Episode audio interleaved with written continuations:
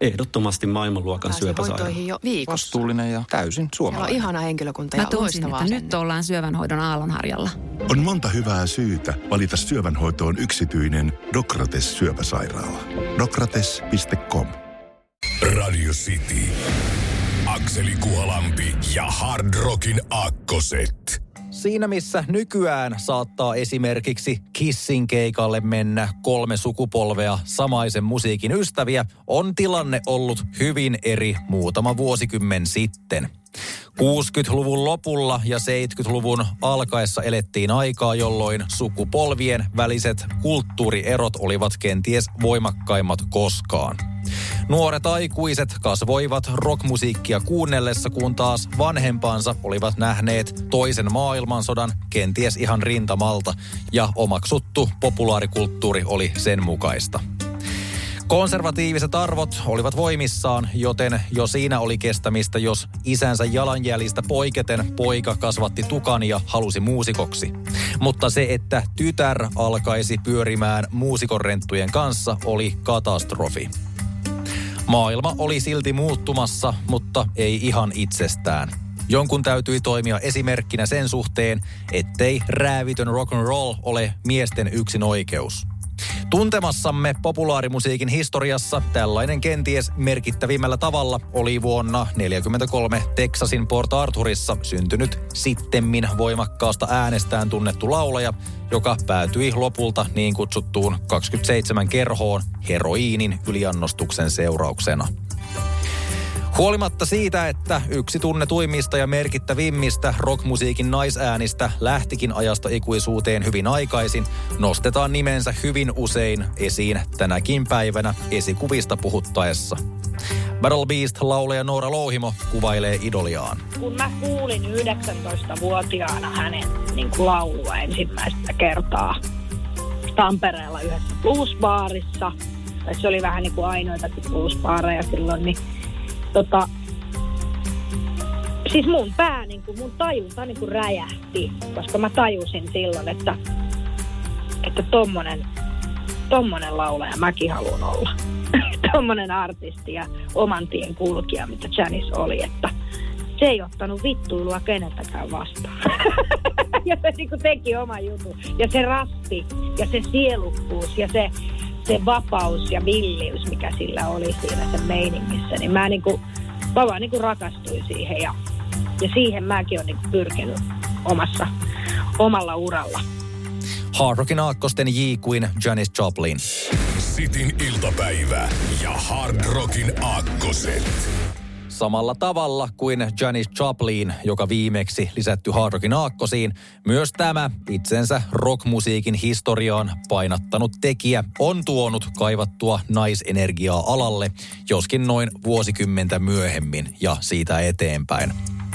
Laulaja, kitaristi, laulun tekijä, musiikkituottaja sekä näyttelijä tuli tunnetuksi 1970-luvulla The Runaways yhtyeen jäsenenä ja sittemmin soolourallaan 80-luvun alussa cover-versiolla A Rose yhtyeen kappaleesta I Love Rock and Roll. Joissain tapauksissa käy niin, että coverista tulee alkuperäistä huomattavasti tunnetumpi ja tämä onkin eittämättä malliesimerkki tällaisesta. Merkityksensä rockmusiikille on kiistaton, erityisesti juurikin suunnan näyttämisestä naisrokkareille, mutta mikä tähän ja yleisemminkin suosiolleen on syynä. Yksinkertaistettuna vastaus kuuluu, hän ei taipunut valmiiseen muottiin.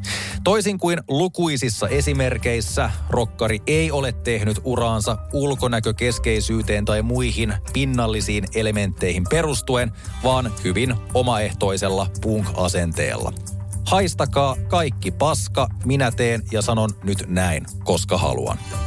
Hard Rockin aakkosten J kuin Joan Jett. Sitin iltapäivä ja Hard Rockin Akkoset.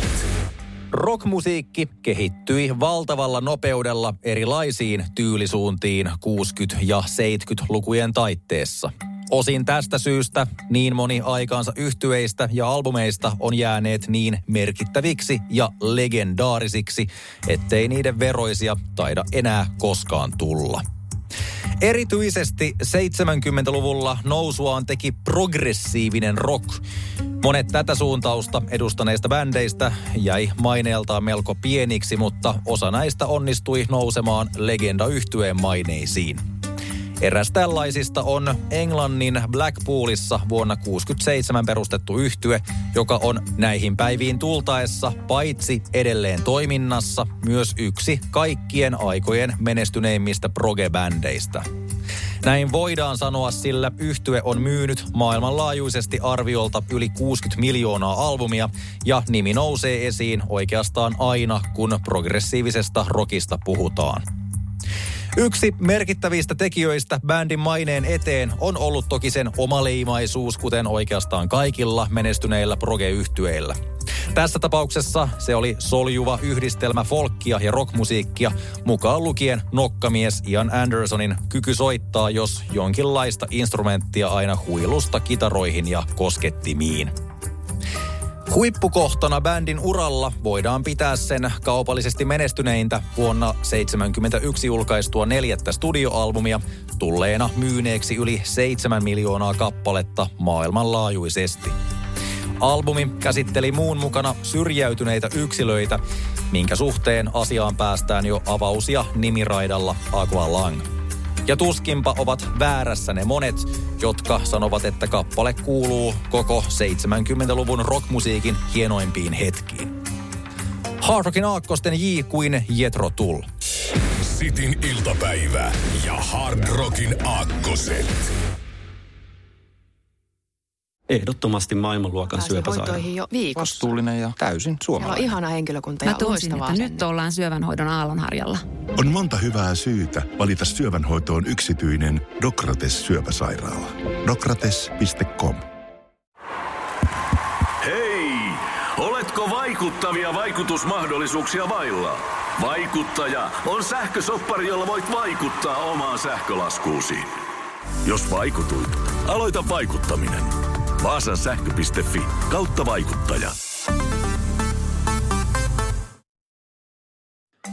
Puhuttaessa maailman pitkäikäisimmistä ja vaikuttaneimmista metalliyhtyeistä nousee tämä tapaus erittäin korkeille sijoille ja monet asettaisivat ihan kärkeenkin. Brittibändi on ollut aktiivisesti olemassa jo vuodesta 1969 ja myynyt yli 50 miljoonaa albumia maailmanlaajuisesti, nimettynä erityisesti osaksi brittihevin uutta aaltoa, joka valtasi alaa 80-luvulla. Bändin merkitys on harvinaisen helppo ymmärtää. Se on ollut mukana käytännössä koko heavy metallin kaaren genren syntymästä asti ja vaalinut sen ilosanomaa niin teknisesti taitavin kappalein kuin myös näyttävillä esiintymisillään. Nahkavaatteita, moottoripyöriä lavalla ja pyrotekniikkaa. Rouheita, ryhdikkeitä riffejä sekä korkeasta rekisteristä vedettyjä mahtipontisia lauluosuuksia.